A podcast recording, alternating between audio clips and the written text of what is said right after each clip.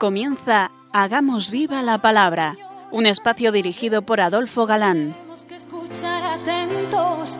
En tu palabra, Jesús, está el mensaje, el del amor, el de andar despiertos. Cuando no tenga sentido la tristeza, o en nuestra historia andemos como ciegos. En tu palabra hallaremos la fuerza que nos levante y llene de sosiego. Ojalá comprendamos tu palabra. Ojalá practiquemos tu palabra. Ojalá nos envuelva tu palabra. Ojalá nos transforme tu palabra.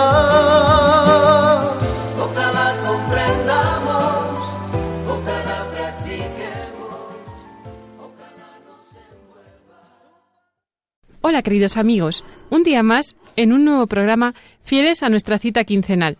Nos acercamos, como siempre, a la palabra de Dios buscando en vuestra compañía su fuerza para nuestra vida, pues sabemos que la palabra es viva y eficaz, que trasciende el tiempo, que está siempre de actualidad y siempre útil para el creyente. Aquí estamos de nuevo, Ana Belén, Adolfo. y Ana, dispuestos a pasar esta hora en vuestra compañía. Bienvenidos a nuestro programa Hagamos viva la palabra. Mm, Comentando las cartas católicas o canónicas, nos quedábamos hace dos semanas en nuestro último programa eh, mm, que lo dedicamos a la resurrección, analizando la primera carta de Juan, con un extenso pasaje que os dejábamos eh, como deberes para casa, no sé si alguien los ha hecho, y os sugeríamos que reflexionáramos sobre él. Es un poquito extenso, ¿verdad? Pues bien, la idea central de todo ese pasaje es el amor, el especial amor de predilección de nuestro Señor. Vamos a recordarlo, para desmenuzarlo un poquito como es nuestra costumbre. carísimos, amémonos unos a otros, porque la caridad procede de Dios, y todo el que ama es nacido de Dios y a Dios conoce. El que no ama no conoce a Dios, porque Dios es caridad. La caridad de Dios hacia nosotros se manifestó en que Dios envió al mundo a su Hijo, unigénito, para que nosotros vivamos por él. En eso está la caridad. No es que nosotros hayamos amado a Dios, sino en que Él nos amó y envió a su Hijo, víctima expiatoria de nuestros pecados. Carísimos, si de esta manera nos amó Dios, también nosotros debemos amarnos unos a otros. A Dios nunca le vio nadie. Si nosotros nos amamos mutuamente, Dios permanece en nosotros y su amor es en nosotros perfecto. Conocemos que permanecemos en Él y Él en nosotros, en que nos dio su Espíritu. Y hemos visto y damos de ello testimonio que el Padre envió a su Hijo por Salvador del mundo. Quien confiese que Jesús es el Hijo de Dios, Dios permanece en Él y Él en Dios. Y nosotros hemos conocido y creído la caridad que Dios nos tiene. Dios es caridad, y el que vive en caridad permanece en Dios, y Dios en él. La perfección del amor en nosotros se muestra en que tengamos confianza en Él, en Él el día del juicio, porque como es Él, así somos nosotros en este mundo. En la caridad no hay temor, pues la caridad perfecta echa fuera el temor, porque el temor supone castigo, y el que teme no es perfecto en la caridad. Cuanto a nosotros, cuanto a nosotros, amemos a Dios, porque Él nos amó primero. Si alguno dijere, amo a Dios, pero aborrece a su hermano, miente, pues el que no ama a su hermano, a quien ve, no es posible que ame a Dios, y a quien no ve.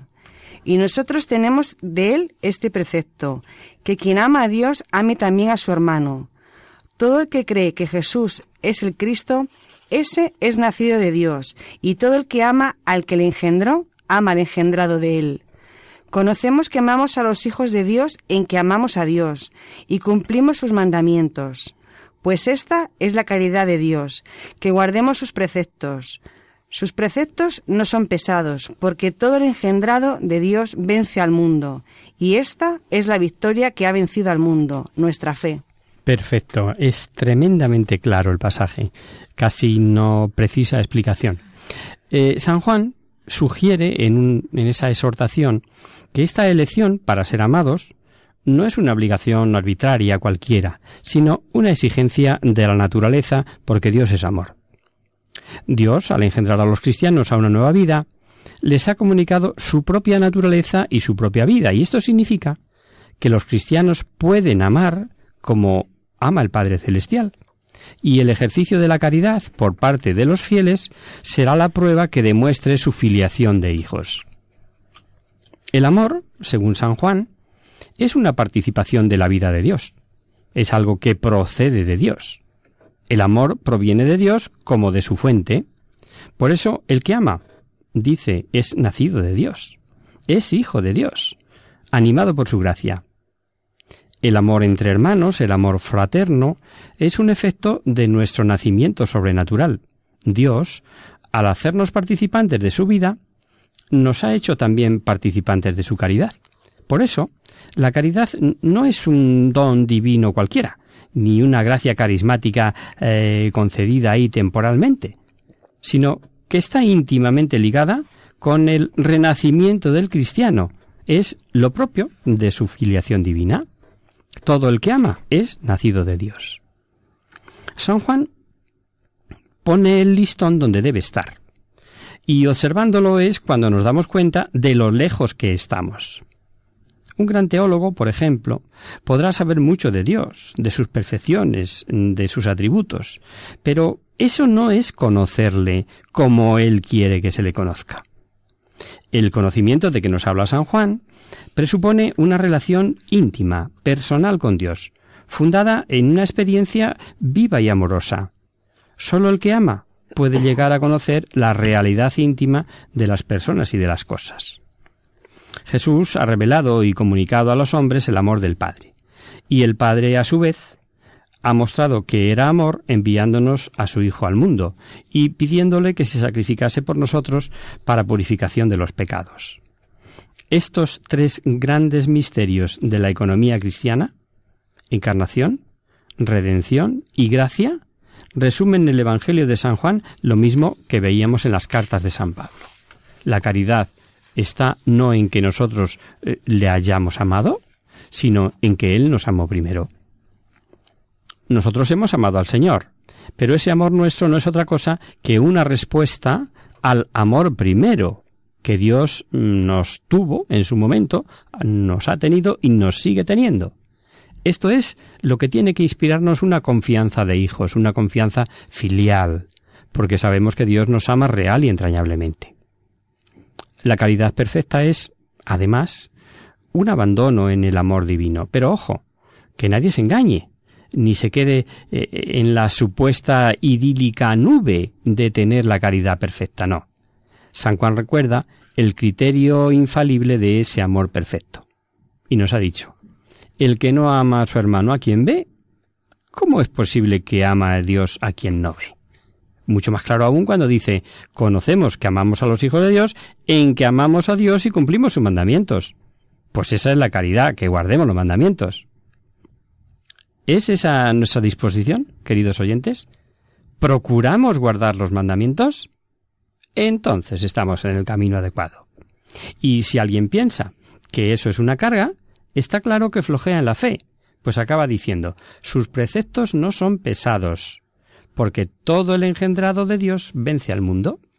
Y esta es la victoria que ha vencido al mundo, nuestra fe. Y este aspecto de la fe es el que desarrolla en el próximo capítulo, el último de esta primera carta. Leemos. ¿Y quién es el que vence al mundo sino el que cree que Jesús es el Hijo de Dios? Él es el que vino por el agua y por la sangre, Jesucristo. No es no en agua solo, sino en el agua y en la sangre. Y es el Espíritu lo que lo certifica, porque el Espíritu es la verdad. Porque tres son los que testifican, el Espíritu, el agua y la sangre, y los tres se reducen a uno solo. Si aceptamos el testimonio de los hombres, mayor es el testimonio de Dios, que ha testificado de su Hijo. El que cree en el Hijo de Dios tiene este testimonio en sí mismo. El que no cree en Dios le hace embustero, porque no cree en el testimonio que Dios ha dado de su Hijo. Y el testimonio es que Dios nos ha dado la vida eterna, y esta vida está en su Hijo. El que tiene al Hijo tiene la vida. El que no tiene al Hijo de Dios tampoco tiene la vida. Aquí nos dice Juan cuáles son los fundamentos de la fe, es decir, el testimonio divino en el cual se funda la fe. El espíritu, el agua y la sangre que se dan en Jesucristo únicamente. Eso ha sido objeto de diversas interpretaciones. El simbolismo joánico bien pudiera implicar al menos tres interpretaciones. Cristo habría venido, perdón, por el bautismo en el Jordán y por la muerte sobre la cruz, pero también habría venido por el agua y la sangre que fluyeron del costado de Jesús y en las que la Iglesia antigua ha visto los símbolos de los dos grandes sacramentos cristianos, esto es, el bautismo y la Eucaristía. También el Espíritu Santo testifica eh, continuamente en la Iglesia en favor de Jesús, afirmando que Cristo es el Hijo de Dios y Redentor del mundo. El mismo Jesucristo había predicho ese testimonio del Espíritu Santo. El Espíritu Divino transforma a los apóstoles y les infunde valor para dar testimonio de Cristo incluso hasta la propia muerte, derramando su sangre. El Espíritu es la verdad y no puede testificar nada falso. De ahí que debamos creer el testimonio que el Espíritu da de la venida de Jesucristo. Dio testimonio de Cristo en el bautismo, apareciéndose en forma de paloma. Lo dio solemnemente el día de Pentecostés, apareciendo en forma de fuego, instruyendo y confirmando a los apóstoles. Y da continuamente testimonio de Cristo en la historia de la Iglesia, con sus carismas y con su obra santificadora. Y termina diciendo Juan, Esto os escribo a los que creéis en el nombre del Hijo de Dios, para que conozcáis que tenéis la vida eterna. Sin embargo, después de haber terminado la carta, parece que aún le queda algo en el tintero, que le queda algo por decir. Lo mismo que ocurre en el cuarto Evangelio, no sé si lo recordáis, cuando un capítulo antes parecía que había acabado.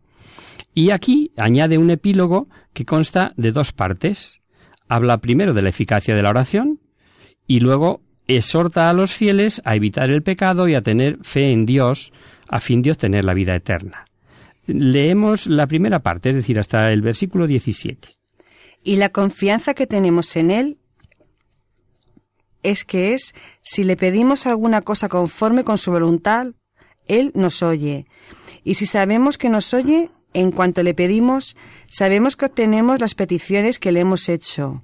Si alguno ve a su hermano cometer un pecado que no le lleva a la muerte, ore y alcanzará vida para los que no pecan de muerte. Hay un pecado de muerte, y no es porque éste, por el que digo yo, que se ruegue. Toda injusticia es pecado, pero hay pecado que no es de muerte.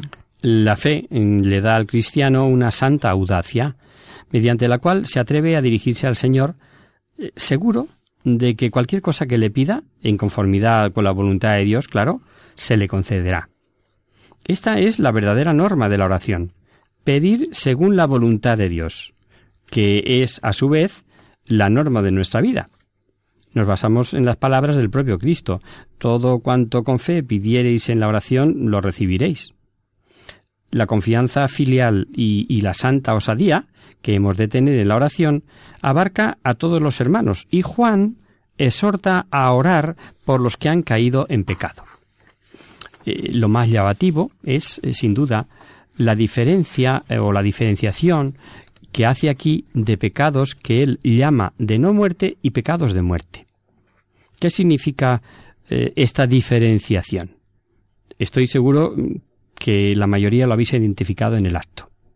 Son los que comúnmente llamamos veniales y mortales.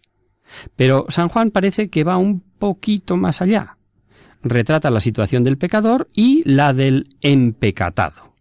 El pecado que no es para muerte se refiere sin duda a una falta eh, leve o grave que ha hecho perder al cristiano la vida de gracia por el momento, pero todavía conserva la fe, principio y condición de la filiación divina de hijo, ¿no? Ese pecador todavía puede convertirse y obtener la salvación. En cambio, el pecado que es para muerte, muerte, parece designar no un acto, sino un mogollón, montón de actos, un hábito o, un estado pecaminoso eh, en el que se persiste voluntariamente, lo que nosotros solemos designar con ese em, empecatado. La oración puede ser efectiva por ese hermano que ha pecado, pero todavía sigue abierto a la misericordia de Dios. Pero donde no alcanza ni actúa la misericordia es en el que no admite su miseria y su autosuficiencia le impide cambiar de vida. Los últimos versículos de esta carta son como un resumen de toda ella. Escuchemos. Sabemos que todo el nacido de Dios no peca, sino que el nacido de Dios le guarda, y el maligno no le toca. Sabemos que somos de Dios, mientras que el mundo todo está bajo el maligno, y sabemos que el Hijo de Dios vino y nos dio inteligencia para que conozcamos al que es verdadero, y nosotros estamos en el verdadero. Es su Hijo Jesucristo. Él es el verdadero Dios y la vida eterna. Hijitos, guardaos de los ídolos. Hay, como veis, una afirmación de la condición cristiana mediante ese triple sabemos, sabemos. Eh, primero, sabemos que el fiel nacido de Dios, mientras se mantenga firme en su condición de hijo de Dios, no pecará, porque lleva en sí el nuevo principio de la vida del Espíritu Divino. Y si el cristiano coopera con la gracia, no caerá en pecado es lo que dice de que el maligno no le puede alcanzar porque Jesucristo le guarda de todo mal. El buen pastor defiende a sus ovejas del lobo. La asistencia protectora del Hijo de Dios es complementaria de la presencia del Espíritu Santo, de la gracia divina en el alma del que es fiel. Segundo, los cristianos saben, es el segundo sabemos, eh, que son nacidos de Dios y por lo tanto pertenece a Dios, forman el rebaño de Cristo, al cual el buen pastor guarda con cuidado. Sin embargo, a la comunidad de los fieles se opone el mundo tenebroso y rebelde a Cristo, capitaneado por Satanás, el príncipe de este mundo.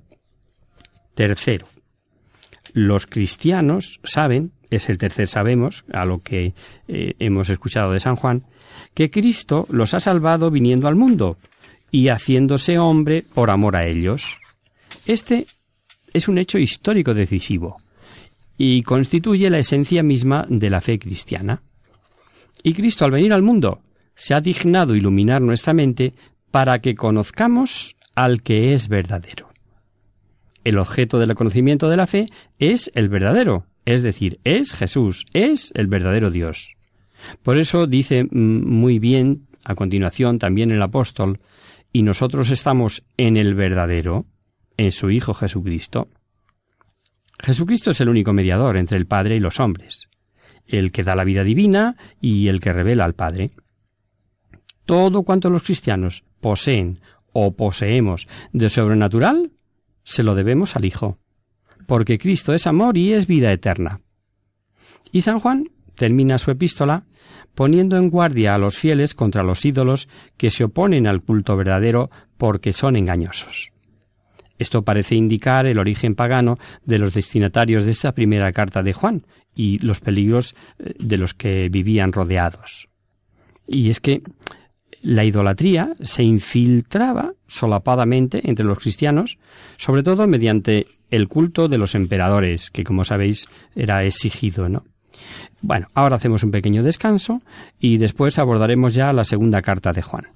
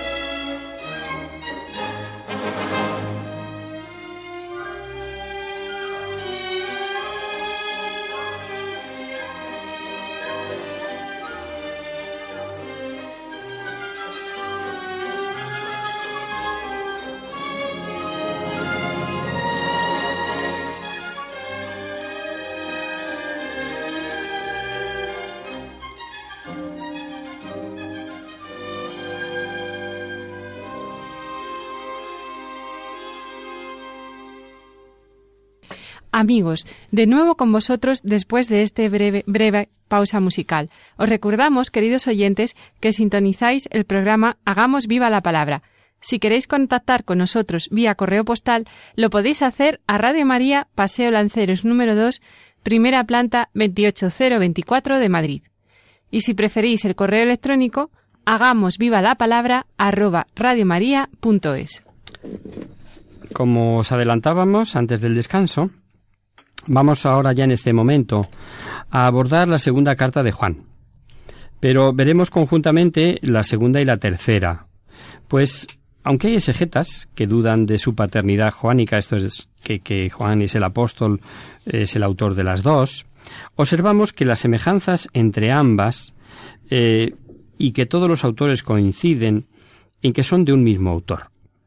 Son, como decía Holtzman, dos hermanas gemelas. Pero hay razones para atribuirlas a Juan el apóstol sin ningún problema. Veamos, primero, la parte inicial y final de ambas epístolas se corresponden claramente. Segundo, la parte central difiere, porque se trata simplemente de materia diversa. Y tercero, en las dos epístolas su autor es designado con el título de el presbítero, es decir, el anciano. Y se le debía de dar este título o apelativo más por su autoridad extraordinaria que por su ancianidad.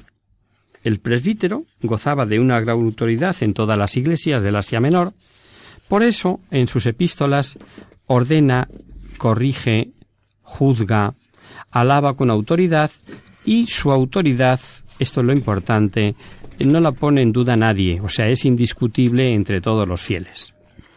El título de presbítero, que implica al mismo tiempo ancianidad y sobre todo autoridad jerárquica, se corresponde perfectamente con el apóstol Juan, que era el único que quedaba del colegio apostólico a finales del siglo I. Tanto una como otra tienen un solo capítulo. Y empezamos leyendo esta segunda carta de Juan. El presbítero, a la señora electa y a sus hijos, a los cuales amo en la verdad. Y no solo yo, sino también cuantos conocen la verdad, por amor de la verdad, que mueran nosotros y con nosotros está para siempre. Con vosotros sea la gracia, la misericordia y la paz de parte de Dios Padre y de Jesucristo, Hijo del Padre, en la verdad y en la caridad. Esta carta sigue el modelo paulino, cambiando únicamente el título de apóstol por el de presbítero. Va dirigida, como hemos escuchado, a la señora electa y a sus hijos, es decir, a una iglesia del Asia Menor. El autor de la segunda de Juan se llama a sí mismo el presbítero. El artículo indica que el que lleva este nombre era una persona bien conocida y reverenciada por los lectores. Era el presbítero, el anciano por excelencia. El servirse de ese seudónimo para no revelar su propio nombre es una nota más que concuerda perfectamente eh, con San Juan Apóstol, que en el cuarto Evangelio, siempre que se designa a sí mismo, nunca aparece más que el apelativo, el discípulo a quien Jesús amaba. El apóstol de la caridad comienza expresando, como hemos oído, el amor sincero que tiene a la señora electa y a sus hijos, la ama en la verdad cristiana, esto es, en Cristo. Este amor en la verdad sería semejante al amor en Jesucristo Jesús, en Cristo Jesús, perdón, de San Pablo, y sería un amor auténtico, un amor santo, que une entre sí a todos los hijos de Dios. San Juan les quiere decir que los ama profundamente, se trata, por consiguiente, de un amor propiamente divino, pero humanamente asimilado por el apóstol. Mucho me he alegrado al saber que tus hijos caminan en la verdad, conforme al mandato que hemos recibido del Padre. Ahora te ruego, señora, no como quien escribe un precepto nuevo, sino el que desde el principio tenemos, que os améis unos a otros.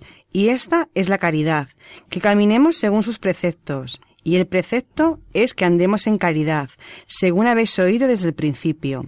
Ahora se han levantado en el mundo muchos seductores, que no confiesan que Jesucristo ha venido en carne. Este es el seductor y el anticristo. Guardaos, no vayáis a perder lo que habéis trabajado, sino haced por recibir un galardón cumplido.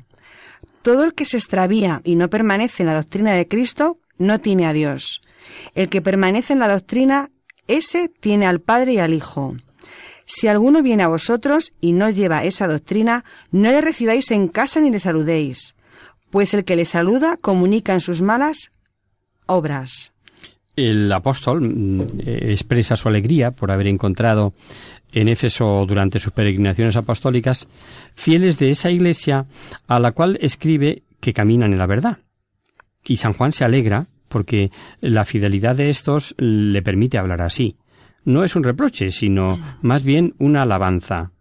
Caminar en la verdad es un hebraísmo que significa vivir según los mandamientos.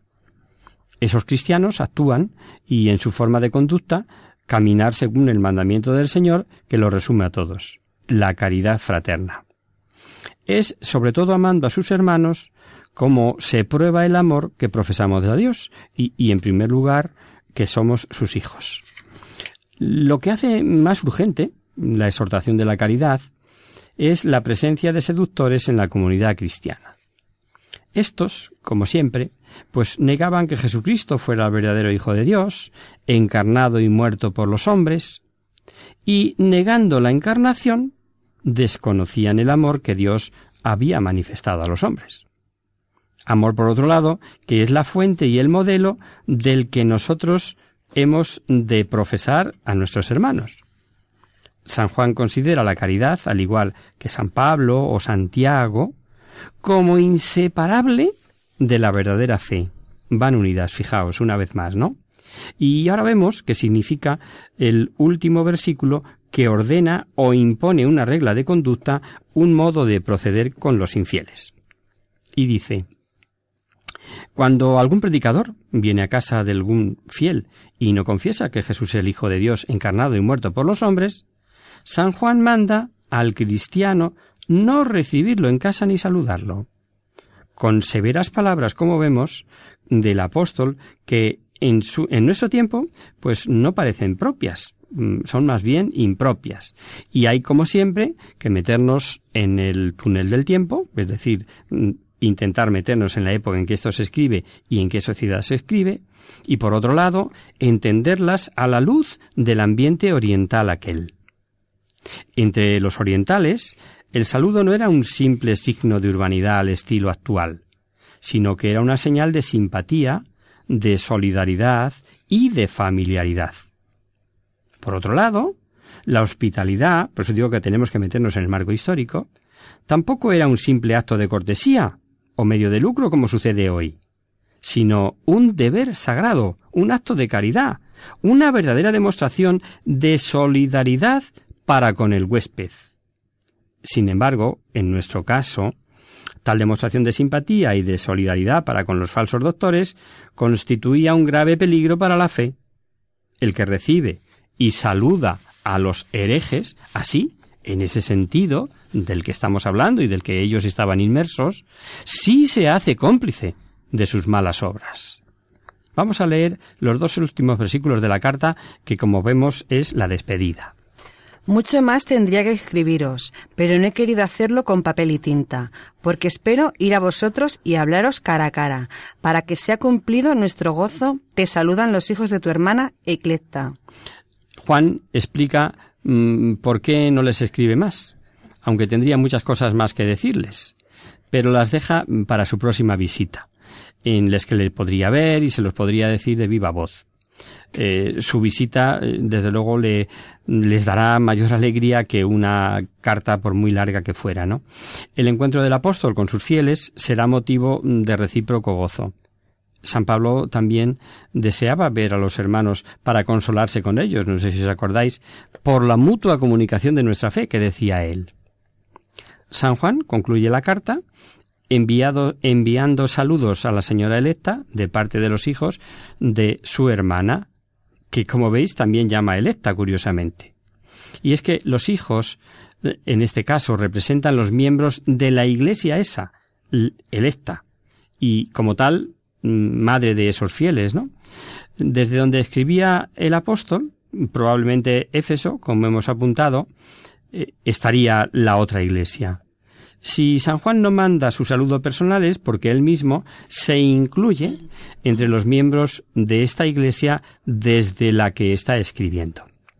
Y con el fin, mm, con el final de esta carta, lo vamos a dejar por hoy, queridos amigos. Seguiremos el próximo día con la tercera de San Juan y como es muy breve, contaremos o comentaremos con toda probabilidad, si Dios quiere, también la carta de San Judas.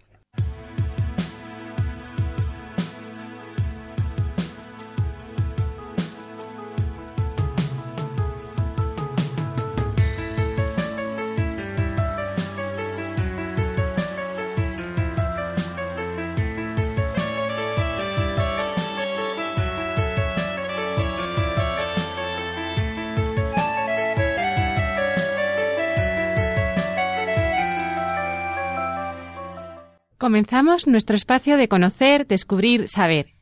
Y hoy vamos a complacer a una veterana oyente de Sevilla que nos manda por correo postal una carta que dice así. Soy Carmen y os escribo desde Sevilla. Aunque es la primera vez que me pongo en contacto con vosotros, soy fiel seguidora de vuestro programa desde hace años. Aprovecho ahora vuestro espacio de conocer, descubrir, saber, para pediros que dediquéis estos últimos minutos del programa a mi querida Virgen Macarena, contándonos algo sobre esta devoción, sobre la historia de la imagen o alguna otra cosa que os parezca de interés. Ánimo a todos los que nos estén escuchando, a que lo haga, a que le hagan una visita, ya que este año se cumplen los 50 años de su coronación. Un abrazo, Carmen. Eh, muchas gracias eh, por tu carta, querida Carmen, y por seguirnos desde hace tanto tiempo. Como bien dices, este año, concretamente el 31 de este mes de mayo, se cumplirán 50 años de la coronación canónica de Nuestra Señora eh, de la Esperanza Macarena. Mm, todos seguramente la hemos visto alguna vez recorrer las calles de Sevilla el día de Jueves Santo, aunque solo sea por la tele. Y para conmemorar este 50 aniversario, la Santa Sede ha declarado año jubilar desde el 1 de junio de 2013 al 1 de junio de 2014. Eh, ¿Qué quiere decir esto?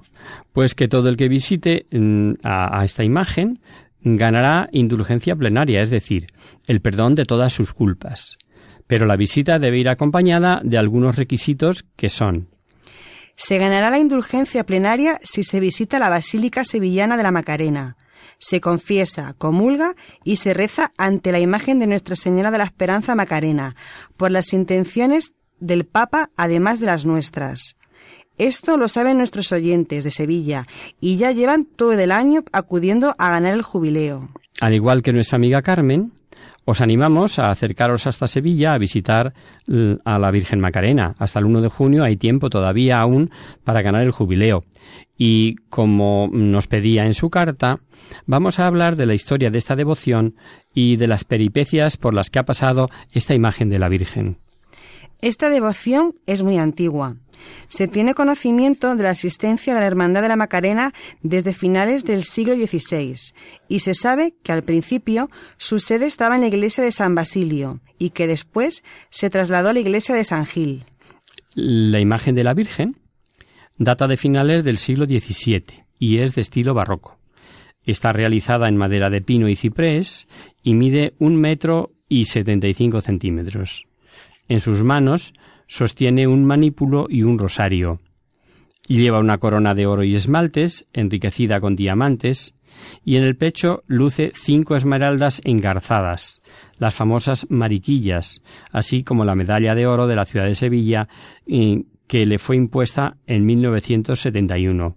Todos estos adornos, por supuesto, donaciones anónimas hechas expresamente para eso. No sabemos a ciencia cierta quién fue su autor, aunque muchos la atribuyen a la escuela de Pedro Roldán. A principios del siglo XX, el bordador Juan Manuel Rodríguez Ojeda, que pertenecía a la Hermandad, realizó un manto nuevo en terciopelo verde con bordados en oro, conocido popularmente como el manto de malla o el camaronero, en alusión a su aspecto de red. En 1913, en una multitudinaria ceremonia se le, se le colocó esa corona de oro que hemos aludido. Además, los siete puñales del pecho fueron sustituidos por las mariquillas recalo de el torero Joselito el Gallo, que pertenecía a esa hermandad. y después, esto es lo que es anónimo, fue enriquecida con brillantes. Coincidiendo con la muerte del torero, ocurrida el 16 de mayo de 1920 en la Plaza de Toros de Talavera de la Reina, en Toledo, la hermandad vistió la imagen por primera y única vez de negro, en señal de luto y, y recogimiento. Las fotografías de la Esperanza Macarena vestida de luto fueron muy difundidas en la ciudad y pasaron a venerarse tanto en las capillas de toreros como en las de otros devotos. Muchos son los que se han acercado a ella y la han visitado. Como ejemplo de personajes conocidos, eh, tenemos los reyes Alfonso XII y Alfonso XIII, que acudieron a Sevilla para rezar ante la imagen. Además, es digno de mención el hecho de que el pueblo sevillano se encomendara a la Virgen durante una epidemia de peste. Pero también hubo momentos difíciles que gracias a la providencia de Dios y a la fe y el valor de algunos fieles no acabaron en tragedia. Uno de ellos coincidió con el saqueo de las iglesias por parte de los republicanos al proclamarse la Segunda República Española. Ante el peligro, el sacristán de la Macarena trasladó la imagen a su casa y la metió en su cama simulando ser una persona. Al anochecer la trasladó al cementerio de San Fernando y la depositó en la sepultura de Joselito el Gallo, donde permaneció oculta durante dos meses sin que nadie, salvo la familia del torero, conociera su paradero. Unos años después, concretamente el 18 de julio de 1936, coincidiendo con el inicio de la Guerra Civil Española, la iglesia de San Gil fue incendiada. Cuatro fieles de la hermandad consiguieron sacar la imagen de la Virgen Esperanza Macarena oculta en un cajón de madera y la escondieron en el desván de la casa de dos de ellos. Este desván se convertiría más tarde en un oratorio. Cuando el general Queipo de Llano tomó Sevilla en octubre de ese mismo año, considerando que ya había pasado el peligro, sacaron la imagen de la Virgen de su escondite y la llevaron a la iglesia de la Anunciación, desde allí, unos días después, fue llevada en procesión a la catedral. Después de la guerra y una vez restablecida, perdón, rehabilitada la iglesia de San Gil en 1942, la imagen de la Virgen volvió a su lugar original. En 1949 se bendijo la Basílica de la Macarena, en la que se venera actualmente. El 31 de mayo de 1964 es cuando se da la coronación canónica de la imagen en la catedral. Al finalizar el acto, la imagen recorrió las calles de Sevilla en procesión durante más de doce horas. El alcalde de Sevilla aprovechó la ocasión para ofrecer y encomendar la ciudad a la Virgen. Como decíamos al principio, con motivo de los 50 años de dicha coronación, la Santa Sede ha declarado año jubilar desde el 1 de junio hasta de 2013 hasta el 1 de julio de este año de 2014. Y repetimos, se podrá ganar la indulgencia plenaria si se visita la Basílica de la Macarena de Sevilla, se confiesa, comulga y se reza ante la imagen de Nuestra Señora de la Esperanza Macarena, pidiendo por nuestras intenciones y por las intenciones del Papa. El 19 de septiembre de 2010, la Santísima Virgen fue trasladada hasta el Estadio Olímpico de Sevilla para presidir el acto de beatificación de la Madre María de la Purísima. Por la tarde regresó en procesión extraordinaria a su basílica, atravesando por primera vez el río Guadalquivir y visitando el Hospital Virgen Macarena. Según los cálculos, esta ha sido la procesión más multitudinaria que ha habido en Sevilla. Pero la devoción a la esperanza macarena no se queda entre los sevillanos. Al contrario, en el siglo XX se ha extendido por diversas ciudades españolas y por diferentes países de Europa, América y Asia. Como dato curioso, diremos que Colombia la tiene como patrona de los toreros y es el país de América con mayor número de parroquias en las que se la venera. En todos estos países se han fundado hermandades, aunque la primera fue fundada en Sevilla hace varios siglos, concretamente en 1595, por el gremio de hortelanos de la ciudad. Actualmente cuenta con 12.000 cofrades, siendo la hermandad sevillana con mayor número de hermanos. Como datos curiosos mencionaremos que la primera salida procesional tuvo lugar en 1615 y que en la actualidad la procesión se prolonga durante 14 horas y media, siendo la más larga de las que se participa en la conocida madrugada sevillana. Pues bien, Esperamos haber respondido a tu petición, querida Carmen, y haber ayudado a nuestros oyentes a que conozcan algo más sobre esta devoción. Os animamos a todos a que la visitéis aprovechando este año jubilar. Y hasta aquí, queridos amigos, el programa de hoy. Os dejamos con nuestra sintonía y os recordamos que si queréis dirigiros al programa para cualquier duda, aclaración o sugerencia, participando en el espacio de conocer, descubrir, saber, estamos a vuestra total disposición y encantados de atenderos en la siguiente dirección. Radio María, Paseo Lanceros número 2, primera planta 28024 de Madrid. O bien, si lo preferís, al correo electrónico hagamos viva la palabra arroba radiomaria.es. El próximo miércoles, como sabéis, está el programa que alterna con nosotros, La Tierra Prometida. Por tanto, nosotros nos encontraremos dentro de 15 días, si Dios quiera. Hasta el próximo día, amigos. Hasta el próximo día. Hasta dentro de 15 días.